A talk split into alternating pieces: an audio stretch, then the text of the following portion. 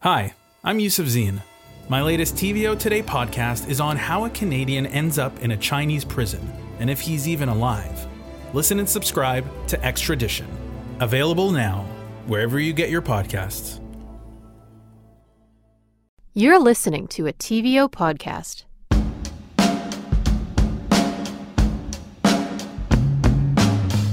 Welcome to On Docs, a podcast about documentaries and the stories they tell. I'm your host, Colin Ellis, and thanks for joining me for this very special episode on this year's Academy Awards. But we're not talking about the race for Best Picture, Actor, or Sound Editing. We're talking about what else? The Best Documentary Feature. And joining me for that is TVO's executive producer for documentaries, Jane Jankovic. Yeah, I'm so happy with all these five films that were nominated, frankly. Like, there isn't any one of them where I thought, how did that get in? You know, when there's usually one of those on the on the list. And later, I'll be speaking with Sami Khan, a documentary filmmaker who co-directed the Oscar-nominated short doc St. Louis Superman, which looks at the life of activist and rapper Bruce Franks. He wanted to translate what people in his community were looking for. They were looking for actual change, not like sweeping overall change, but like practical things, like why this police officer killed this young African American man, boy, and let's have some accountability. But first up, here's Jane and I discussing the five nominees for Best Documentary Feature. Stay with us. Well, Jane Jankovic, thank you so much for joining us at On Docs today. Oh, it's great to be here. Your first ever podcast. Indeed, it is. It is. So it's, I always like new experiences. Um, so I was looking at your IMDb page, and you've got producer credits on about 14 TVO documentaries. Oh well, you know what? I actually don't. I don't. I don't know who does that on the page, but I haven't been very good about going on there, if at all, frankly. So no, I have. Uh, we've probably done. Well, we've commissioned hundreds of documentaries, frankly, since I've been doing it since 2007. So, Oh, wow. um, yeah, and, and it's as commissioning editor, uh, not as necessarily as a producer. How'd you get into docs? Well, I was actually in current affairs uh, daily programming. I was a senior producer of a show at TVO called Studio Two, and when that show transitioned into the agenda, there also was um, opening in the commissioning editor role, and uh, TVO asked me if I was interested, and um, uh, took a go at it, and I guess they were happy, and I've been doing it ever since. And it's been I pinch myself every day. It's a fantastic gig. Mhm. Well, you know your stuff about documentaries, so that's why we wanted to talk to you about the Oscar documentary Always features. an interesting conversation for sure. Well, I wondered what jumped out at you about this year's nominees, and we'll get into uh, the five of them. But uh, what what stood out for you? Well, I think um, overall, the surprises for me was that they were mostly foreign films. I mean, all five films have subtitles. There's only one that has English in it, and only one that takes place in America, which is American Factory. And that's really unusual. If you look over the history of the nominees in that category, it tends to be predominantly American films with maybe one or two foreign films. Um, it's also a slate of very political films, which is not unusual for documentary, but um, is a little bit unusual for the Oscars because they usually like to put in some culture related films as well. So um, it's an interesting slate. And to have two films about um, Syria was also a surprise to me. So those were the things that really jumped out at me. Was there anything that wasn't nominated last from last year that you think should have been? Um, you know, I'm so happy with all these five films that were nominated, frankly. Like, there isn't any one of them where I thought, well, how did that get in? You know, when there's usually one of those on the on the list. Um, as I said, I thought there were just some American culture films that might have uh, might have made the list, um, not necessarily because they were the best films, but because it looked at um, topics that were in the zeitgeist. You know, like the Big Hack or or Fyre. You know, the F Y R E. You know, so. Um, you know, leaving Neverland, etc. I thought maybe something like that Yeah. would be on the list, uh, but I think these are all very strong contenders. I thought Apollo 11 for sure.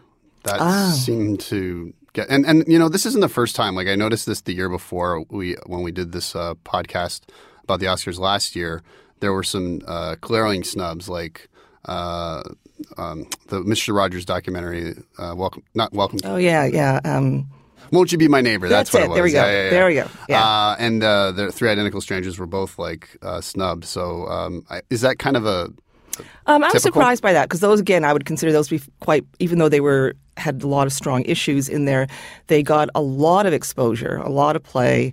Um, they were very strong American stories, um, so I was surprised that uh, one of those two didn't get it. Yeah. Well, uh, something I noticed with the the documentary category versus other categories at the Oscars is that uh, there's a lot more diversity in the Mm-hmm. uh, cat- in the documentary category, and that's always the criticism of the Oscars. Is it's you know there was hashtag Oscars so white. Mm-hmm. Is that is that kind of um, I guess normal uh, to see like more women, more people of color in, in documentary submissions? I don't know if it's normal. There's a greater awareness of it, and I well, and, and I think in fairness, there are uh, there are a lot of fin- financing scenarios that are encouraging uh, uh, diversity in films, both in terms of topics, but about the filmmakers. I think it's really critical to be able to encourage filmmakers who have of diverse backgrounds, whether it's uh, you know gender, color, religion, faith, political stripe, etc.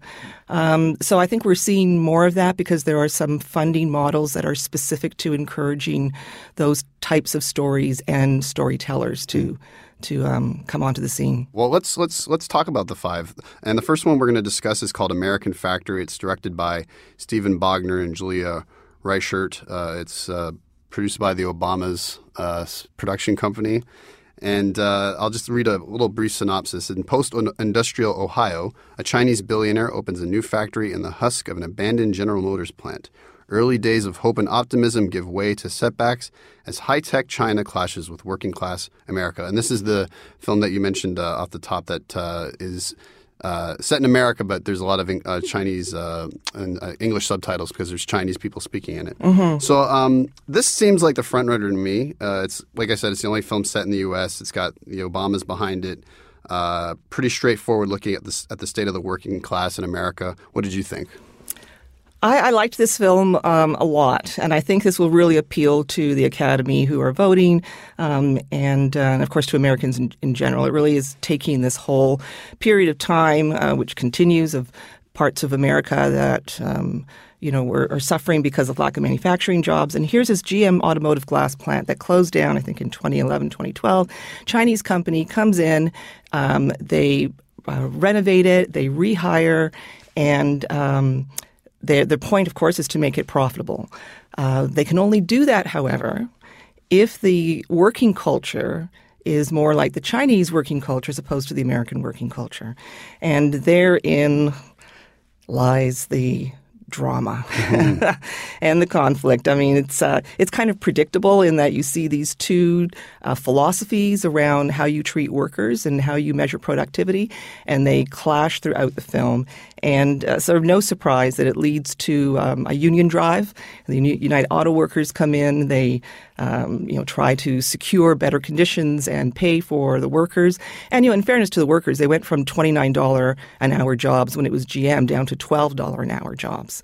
Uh, and they're working side by side with Chinese workers that were brought in who are working 12 hour days and working through the weekends, and they're constantly being compared to that kind of dedication. Mm-hmm. Um, and there's also, um, I mean, there's the Chinese managers are constantly in various types of training about how to quote manage the Americans, yes. yeah, which is really yeah. They basically call them fun. lazy. And, yeah, lazy, yeah. lazy. I mean, at one point um, they're talking about, well, you know, these Americans, they since they're babies, they they're always been told everything's great and they're confident, and they grow up then to be very overconfident. And they have this. Uh, he has this one quote. He said, "You know, this is how we have to treat them. Donkeys like being touched in the direction their hair grows. Otherwise, they will kick." Yes. And uh, they they really see the, the, American workers as inferior. The Chinese have to bring their wisdom and guidance um, in order to you know train them and yeah. make them better. Well, I, I, love the scene where they, they go to when they go to China and uh, they Yeah. bring some of the workers there with them, the American workers, and show them these uh, videos and like performances, and it reminded me of those kind of old communist propaganda videos Yeah. that you would see. Like, uh, and I just thought that was like a very interesting clash of cultures because I guess when the Americans, you know, when they were trying to show uh, the Chinese kind of like their way of life, it was like shooting guns. It was like it was kind of like harkening Yes, back yeah. to these very stereotypical notions of both like America and China. Yeah, yeah. So I thought that was really interesting. Well, they play out in there, that's for sure, and Yeah. it does sort of lead to a, a climax. And uh, you know, overall, it's a, it's a it's a good film. I really enjoyed watching it. It is very solid, and uh, I mean, I think it's interesting though when I watched the um, um, Obamas talk to the directors about the making of it.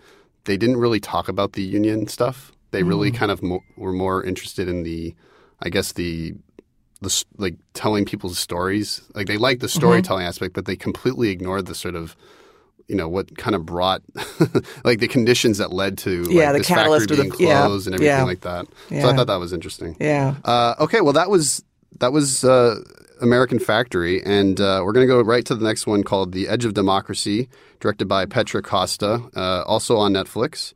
And it follows the political and personal past of the filmmaker in the context of President Lula da Silva's presidency, as well as impeachment of his successor Dilma Rousseff, analyzing the rise and fall of both presidents as the socio-political crisis that swept the country.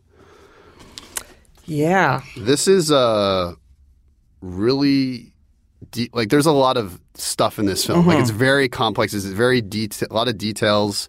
Um, just like going through the history of Brazil's political past from I guess like the military dictatorship up until uh, the impeachment and then uh, incarceration of uh, uh, Lula da Silva. And um, it's got a lot of interesting parallels to America, I think, right now. What, what did you think of it?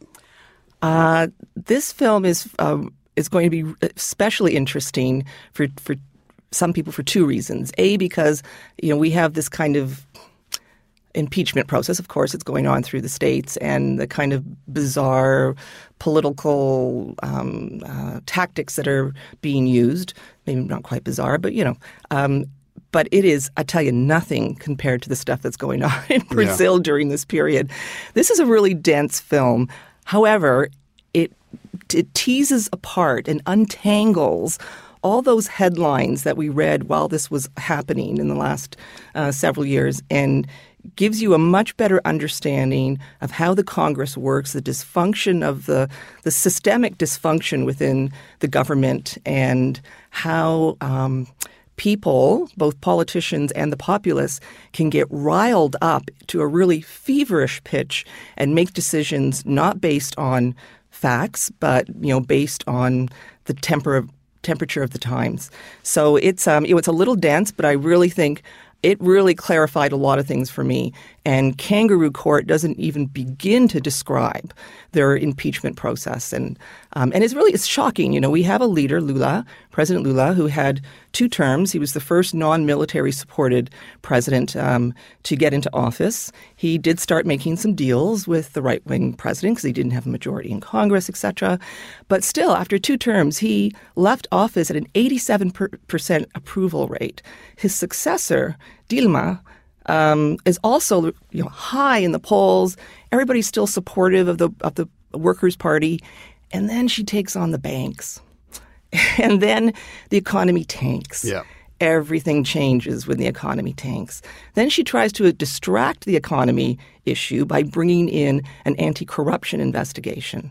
Problem is, there were some corruption um, that was going on within her own party uh, in terms of bribes, et cetera, that were taken. And this just totally opened up the crack for the, uh, the right wing uh, government to come in and stir things up on their road to reseizing power in Brazil, which is what ultimately happens. So this film is a, a really one great opportunity to understand how that happened, um, and this you know particular period in time. Well, it seemed like even though their uh, their hands weren't exactly Lula's hands weren't exactly clean. I mean, he did uh, I think uh, accept a, an apartment. Although well, I I would No, they never had proof of that. Yeah. They never had proof of that. So he ends up in jail. He's in jail for like 10 years or something. Right. And Diliao got um, uh, impeached. But they never had proof of that.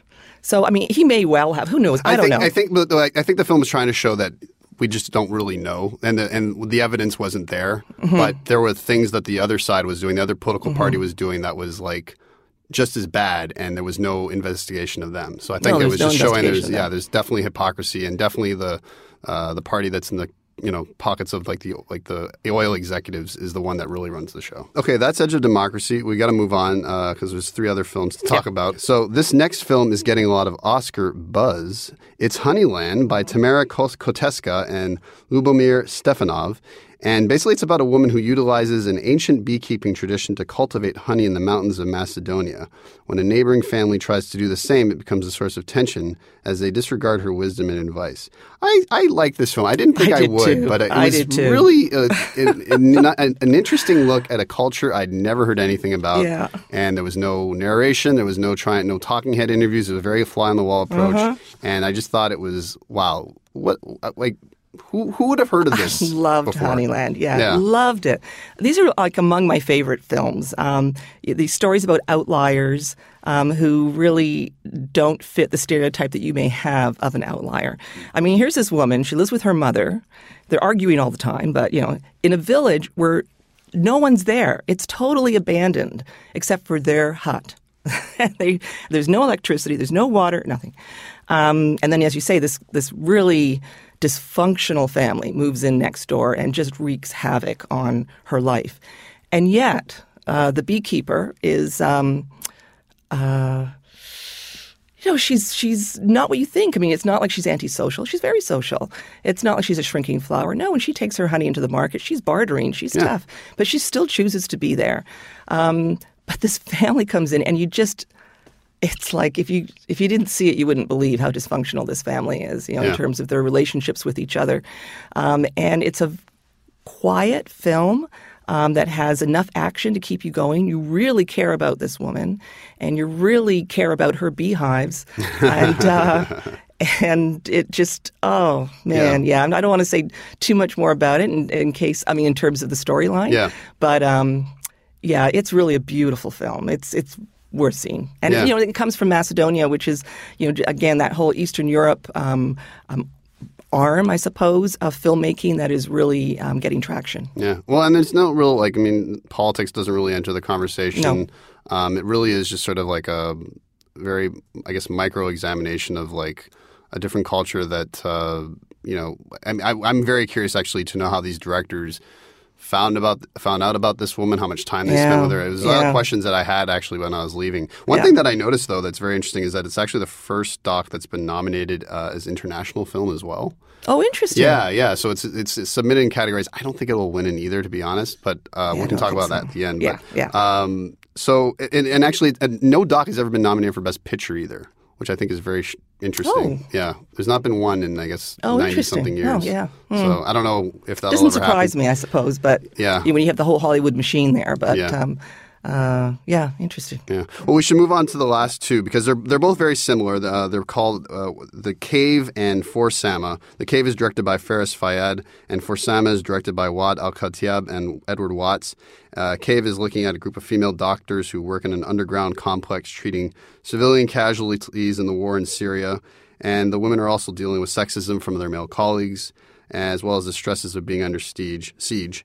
And for Sama is also set in Syria. Uh, it's the director Waad al-Kateab's story told through five years of the uprising in Aleppo, Syria. She falls in love. She has gets married. She gives birth to a child who's named Sama, who this film is for. And all of this is happening while you know this cataclysmic uh, conflict is going around. And I just thought uh, very intense film. Uh, obviously, they're capturing footage of uh, people being br- brought into the hospital, children, you know, being killed. Like, it's just it's awful. Like, just what's going on. Uh, What did you think?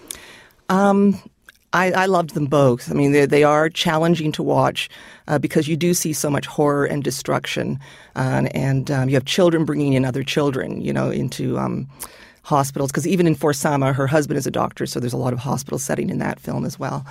Um, yeah, I, I I loved it. I loved it because it's um, it's it's re- I hope that people who are whose eyes are glaze over whenever a Syrian story comes up in the media or on their news feeds or whatever, or who have developed a cynicism about the migrants that are leaving Syria uh, and the impact of that on their own communities.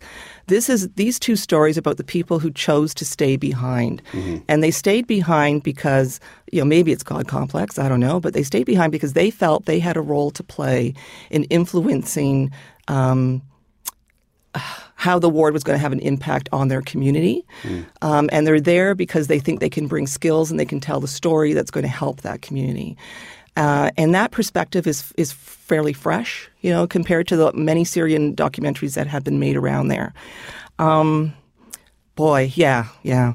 Uh, Well, it's funny because we think I think sometimes we get a sense that like our situation is hopeless given the polarization that we Mm-hmm. uh, experience. Uh, in, I guess in Canada and the U.S. as well, but. Um, I felt like you know they're in a, in a, completely hopeless situation. Yeah. They're under siege. Like there's like constant bombings. Like it's just it's a horror show, and yet they continue to stay. They continue to do the work. Yeah. Like they're they're they're they're trying to you know I guess maintain a sense of dignity. I mean, you see them like uh, celebrate birthdays, you know, cook, Mm-hmm. cook with each other. Like there's still like uh, elements of them being human, Yeah. even though they're in this god awful situation. And I just thought that was really moving. Yeah, I, I think that for I, I totally agree. I think for Sama, if we take that one um, just for a bit, that one in, in particular, but the cave was super powerful for other reasons. I'll get into that. Uh, for Sama is a first person POV point of view from the filmmaker, and as you say, she makes this film for her daughter because you know she starts to question herself or and she tries to rationalize for herself and her daughter like why did i get pregnant and have you in a war zone i am raising you in a war zone um, and for sama what's chilling about it is that it shows the normalization of war. So there are scenes, for instance, where the father is in the ER that he has made, you know, set up in some abandoned building or whatever. And uh, the filmmaker says, well, she hasn't seen her dad in a while, so I took her into work to um, show her dad. And her dad has Sama on his lap, and they're right beside a kid that they tried to save and is now dead. There's a little boy on a stretcher right beside him, and the stretcher is dead, and Sama's on her, his lap, and she's just playing with her toys and looking around. Like she doesn't Yeah. see anything abnormal in that. And then there's another scene later where a young boy says to one of the other um, um, fathers in the film, uh, he, he says, "Oh, you know, Daddy, tell me a story." No, it's a girl actually. Daddy, tell me a story. He's okay. Which one do you want to hear? The one about the boy? Yeah, yeah. Tell me the one about the boy. The story about the boy is about a boy who hears the warplanes coming. He runs out to the balcony. A bomb drops and kills him and his entire family. And the moral of the story is when you hear a warplane, you run to the basement. And they go, yeah, yeah, yeah. Like they, that's not a, that's not the Three Bears. Yeah. But to them, that was a great story. Yeah, thanks, Daddy. You know, Yeah. so this is their childhood. this is their childhood. Awful. And uh, you know, the cave is, whew, the cave is. Um, ooh, I, again, in both films, you're constantly hearing the Russian warplanes Yeah. dropping bombs. They're being carpet bombed. They're just like you're hearing all of that. And these filmmakers, like the embedded film team Yeah. that's in the cave. Holy, I don't how they stayed there. I admire them because it's pretty scary stuff yeah. there's one scene in there. Sorry, I just there because there's certain things that just stand out. You know, Dr. Amani, the main female character that um, you refer to, there, you know, there's incoming, incoming. All these people are coming in, and they're coming in through these underground tunnels that have been built under the city, so that they can get some sort of safe passage to the basement of this hospital, which is the only part of it that's still operating. And at one point, the camera just happens to be there. At one point, she just stops and looks at the the person that just died in front of front of them. And she steps back and she said, Something's wrong here. These people are all dying and they're not wounded.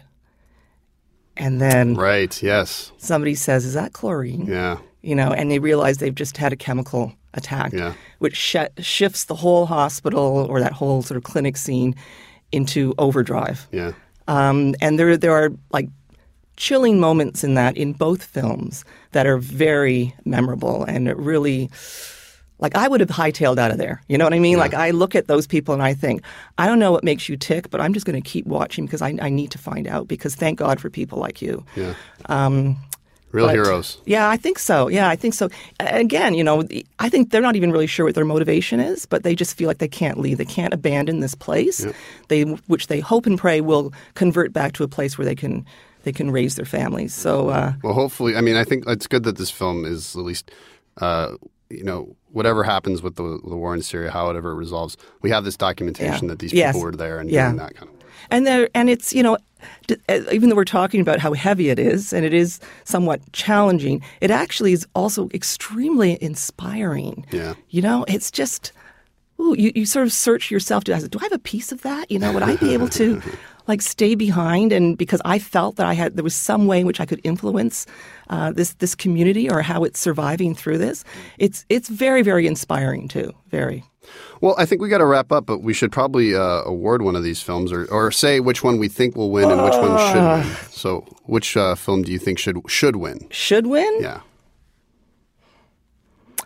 Uh, no, should win. Oh, this is hard. It's hard. I, you know, I'm gonna I'm gonna say probably one of the two Syrian films. Yeah. Um, and you know, For Sama got tons of festival play. So, of the two that might be in the running as potential for a win, I think oh, For Sama will pro- would probably get more votes than The Cave. The Cave is a much bigger, higher production um, project. Osama is a little more grassroots, you know. Um, but I, I would think I would hope that one of those two would win. Although I loved Honeyland. Yeah.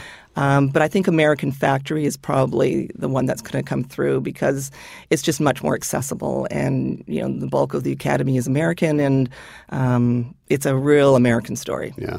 I would probably say that American Factory is going to win. I think that that is the clear front runner. Um, so Obama gets an Oscar. Oh, oh yeah, I forgot about that. Of course. No. Actually, I don't know if he would So, get it. I don't know. Yeah, but anyway, I think I do think that's going to win. In terms of what I would want to win, honestly, any of these could win, and I'd be very happy. Yeah. I would say, I think. I think Honeyland it, it has. I have a sweet spot for I it. do I'm sorry about. Oh, I'm, I oh, know. I'm, ha, I'm, I'm sorry about the puns. I just can't resist. No, uh, no. I do have a sweet spot for that one because I just think it was. Uh, it was telling me something I didn't know before. Uh, I liked Edge of Democracy a lot because like I, I gave it provided a lot of details about Yeah. Brazil, which I always I'm kind of interested in. Um, and I think you know, I, American Factory I, I liked, but I think it's sort of a story I kind of already know a little bit about. yes, it's predictable. And so, and I think the cave and For Sama, um, different stories, but kind of about the same event. And I And I the same of- approach. and same approach. And so I kind of get them mixed up in my head a Mm-hmm. little bit. Uh, so I just that's why I think Honeyland is the most unique and original. Mm-hmm. So that's my vote. it stands out. Oh, good for you. You're you're going out on a limb. I'm, I'm going. out- I'm, I won't on my Oscar ballot. I will not put Honeyland. I will put American right. Factory because I vote strategically. Yes. but uh, that is the one I would like to win. yeah. Yeah.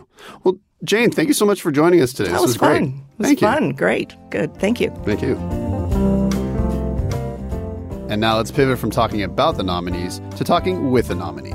Here's my conversation with Sami Khan about his short doc, St. Louis Superman. Well, Sami, thank you so much for joining me today. Thanks so much. Uh, let's we got to start with the Oscars first. Uh, where were you when you heard that you were nominated? we were sitting on our uh, our couch, and my uh, wife was beside me, and our two year old daughter, who had no idea what was happening. and uh, yeah, and then you know, I actually had to convince my wife to go into work a little bit late. Um, and she works not far from where we're recording this interview. But uh, I was like, I don't know. This might not come another time in my life. Right. You know, you might want to just be here for that. She's like, oh, fine, okay. And then, of course, you know, we were overjoyed. Um, so, what have the last couple weeks been like for you then? uh, totally surreal. I mean, it's uh, really shock the first couple days, and then you're just hit with this torrent of just like logistical things that you need to figure out because it's so soon this year. There's such a short period of time between the nominations and uh, the ceremony on February 9th. So it's like delivering the film. It's like getting all the stakeholders, you know, to sign off on everything. You know, there's events you have to figure out. So that was like a huge pressure. And then there's the the burden of uh, tickets, getting securing tickets for these important people who are have been supporting the film and funding the film and for whatever reason that falls upon the filmmakers and falls upon my shoulders because my partner was in uh, Sierra Leone shooting. So it's uh, it's quite something to have the senior executives of multinational corporations depending on you to get them tickets for the Oscars. Wow. Well, let's let's talk about the film. Uh, how did you hear about Bruce Franks? So uh, uh, we were actually commissioned to make a documentary, um, which is you know we're really fortunate um, being independent filmmakers. You know places like TVO that commission documentaries, but you know outside of Ontario, there's not really that many opportunities. So we were approached by AJ Witness to make a documentary about the 2018 midterms. Um, and you know we were searching around for ideas, and a lot of the ideas they felt like they'd be really dated. You know, when Trump left office, or when you know the next election came around. But uh, Smriti Mundhra, my incredibly talented co-director on the project, she found Bruce's story. Uh, I think in an article in the Riverfront Times, a sort of uh, alt weekly of St. Louis, and li- the article laid out Bruce's story. And you know, Poh, uh, the producer, and myself, we we just you know we leapt at the at the opportunity to tell Bruce's story because it wasn't just a political story. You know, it, it wasn't just a story about growing up in St. Louis. It wasn't just like a story about activism and, you know, trying to end uh, police violence. It, it, was all of those things. And, um, and then, you know, for those who've seen the film or will see the film, one of the most important things it's a relationship between a father and a son. And, uh, you know, you could see those, you could see the inkling of them in that article.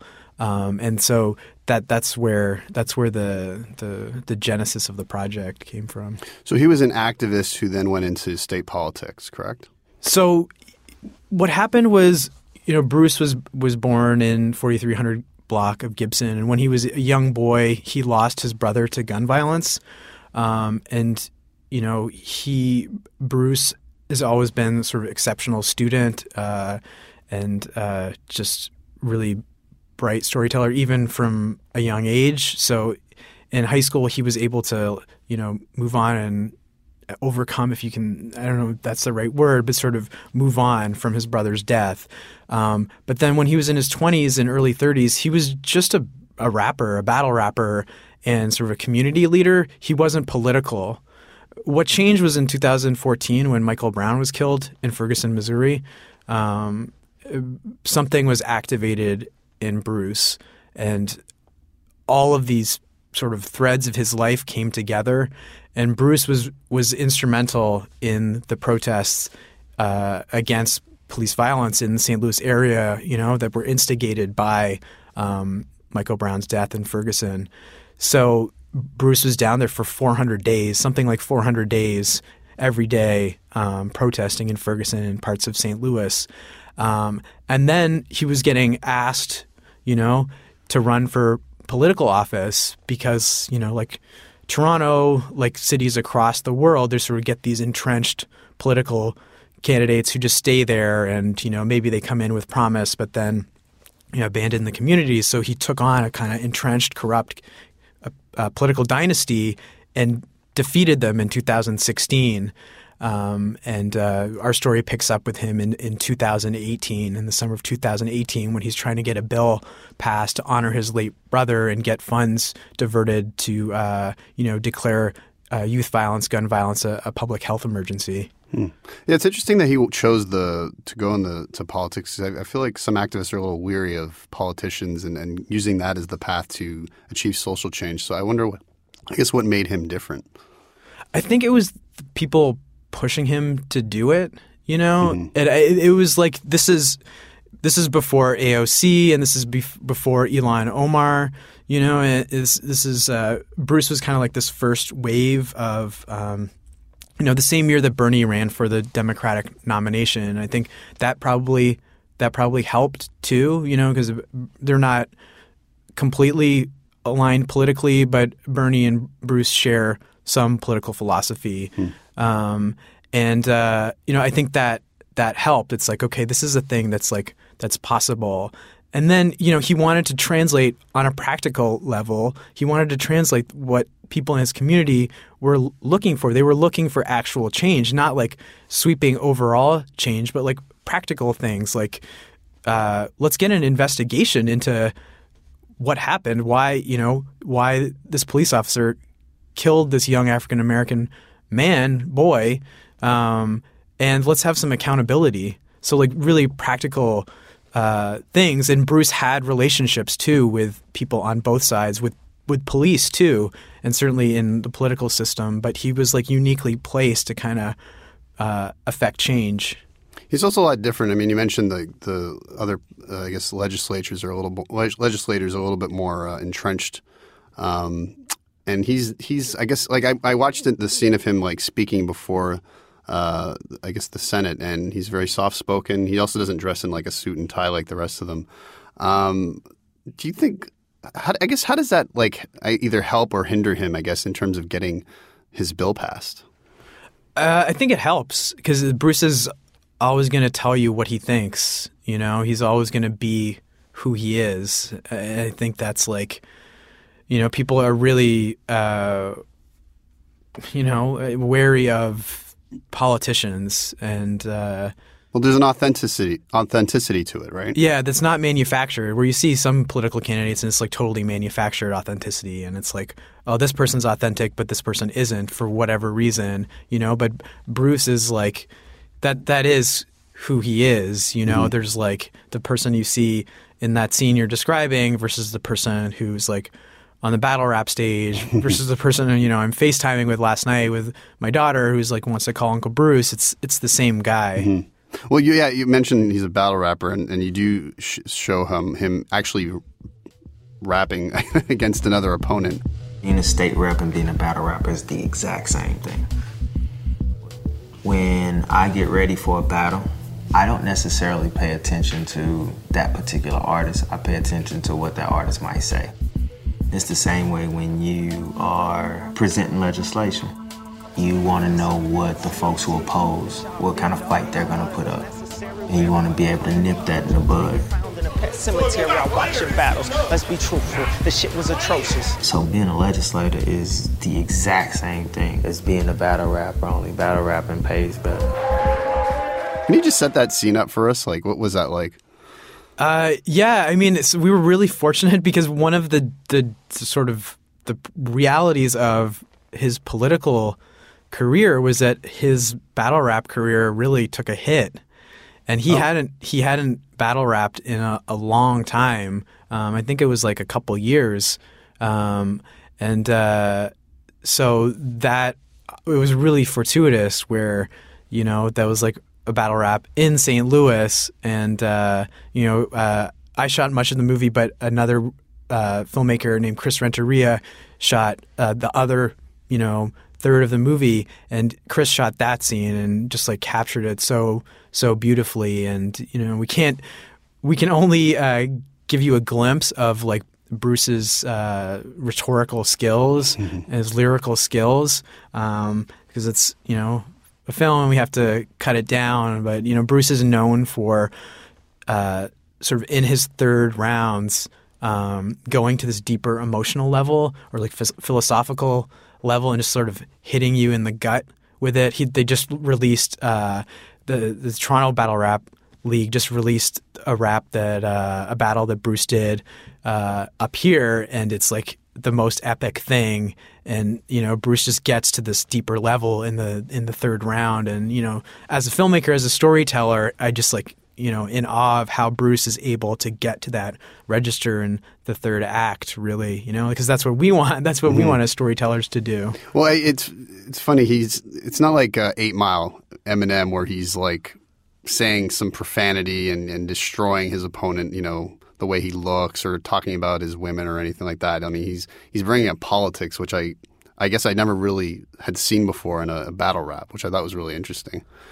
Yeah, that's Bruce's tact. You yeah. know, there his some of his opponents like will go after him for, you know, you know, in that case, the the his opponent is going after him for you know having relationships with police and yeah, uh, selling out. Yeah, yeah, and selling out. Yeah, um, but you know, other people, Bruce is really open about his battles with mental health, and that's a big part of the film. Mm. And other opponents have tried to take him down for for that. But I think what you see in the battle rap community as a rule, you know, not across the board, but like generally they are much more open and loving. You know, even though they'll try and destroy you rhetorically, mm-hmm. lyrically, they're much more open and loving and supportive when the battle's over than say the the, the political uh, machine in St. Louis or Missouri. I should have probably asked you this earlier, but you mentioned his brother, uh, his death, and I, that his death, I, I just was, can you just talk about what exactly happened? Because I, I just couldn't believe this story. Yeah, so Bruce uh, grew up in 4300 Gibson block of St. Louis, and one day he was just uh, he was just playing uh, with his brother um, Christopher Harris, uh, you know, on the front porch, and uh, there were two men who were outside arguing, and the it just escalated until you know guns were drawn, and one of them picked up Bruce's brother and used him as a human shield, and uh, he was he was killed um, in in the incident, and you know, and, and the men, you know, they faced the justice system, but you know, again, like to talk about Bruce just dealing with his trauma, he was like has to deal with knowing those guys are around and, and seeing them occasionally. But it, it's it's interesting that he he wanted to the bill he was he was um, trying to get passed was going to look at gun violence as a public health issue as opposed to like a criminal justice issue. Um, and I wondered why he thought that was the right approach as opposed to say, you know, more police or whatever. Yeah, I mean that's a really good question. Um, I think Bruce is a brilliant tactician, you know, and he he was in uh, like the context of the Missouri legislature is like Missouri. It used to be a really reliable Democratic uh, state, but now has become very conservative, and there's actually a, a Republican supermajority in the House, which means they can do whatever they want, and they don't even need you know to pay lip service to the sort of formal ru- rules of the House. So I think for Bruce, he was like thinking about, well, how am I gonna how am I gonna do this? You know, and it's it's he's smartly you know framed the bill in in such a way that he could garner Republican support for it, and you know it passed.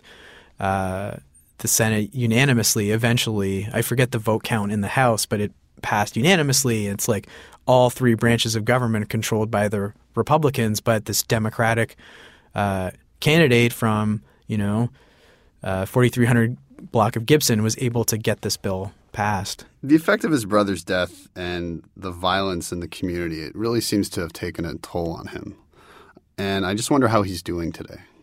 Um, well, you know, like I mentioned earlier, he's uh, we FaceTimed him yesterday. My daughter and I wanted to wanted to call him and see Uncle Bruce, but he's doing a lot better. That's good. Uh, yeah, I mean, he at the point when we were finished the film last year, it was like uh, 170 funerals he'd been to, and now it's over 200.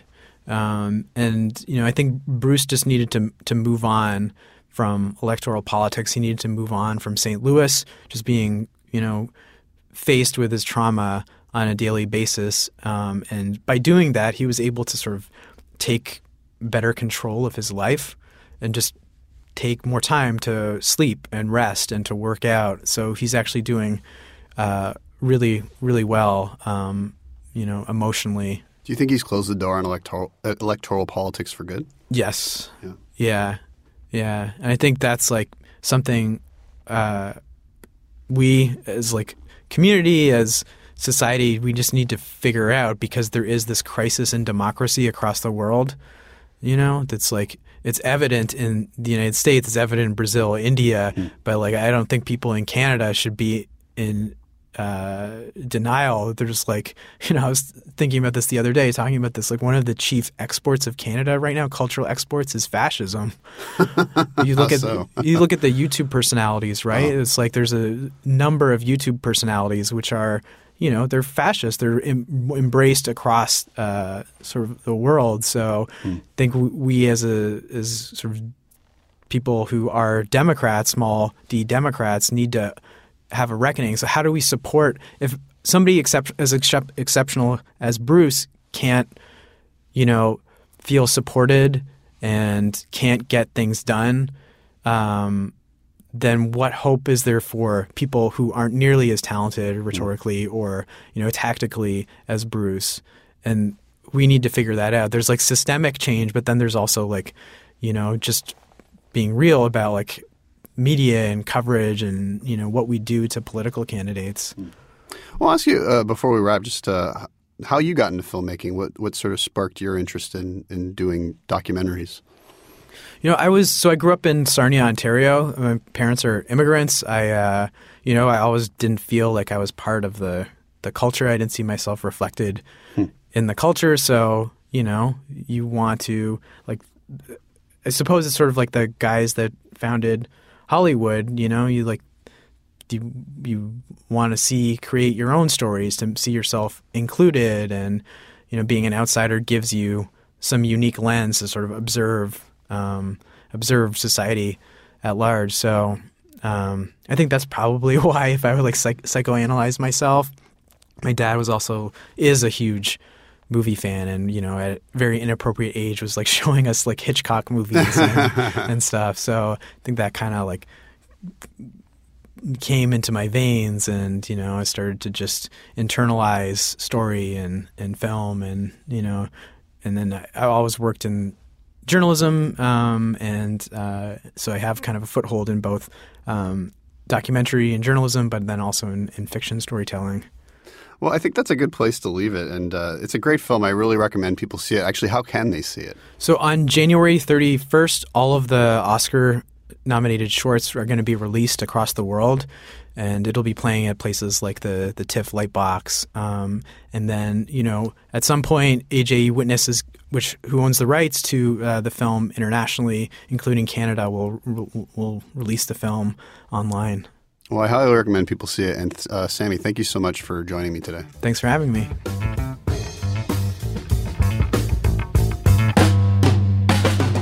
And that's the podcast. Thanks to Jane Jankovic and Sami Khan for coming on the show. We've got another episode dropping later this week with actress and filmmaker Maryam Zaree. She'll be here to talk about her dog, Born in Evin, It looks into her quest to find answers surrounding her birth in a notorious political prison in Iran. If you like what you heard, leave us a five star review on Apple Podcasts. If you want to get in touch, you can write to us at ondocs at tvo.org or follow me on Twitter at ColinEllis81. This episode of On Docs was produced by Matthew O'Mara and me. Our production support coordinators are Nikki Ashworth and Jonathan Howell. Our series producer is Katie O'Connor, and our executive producer for digital is Kathy Vay. We'll catch you at the next screening.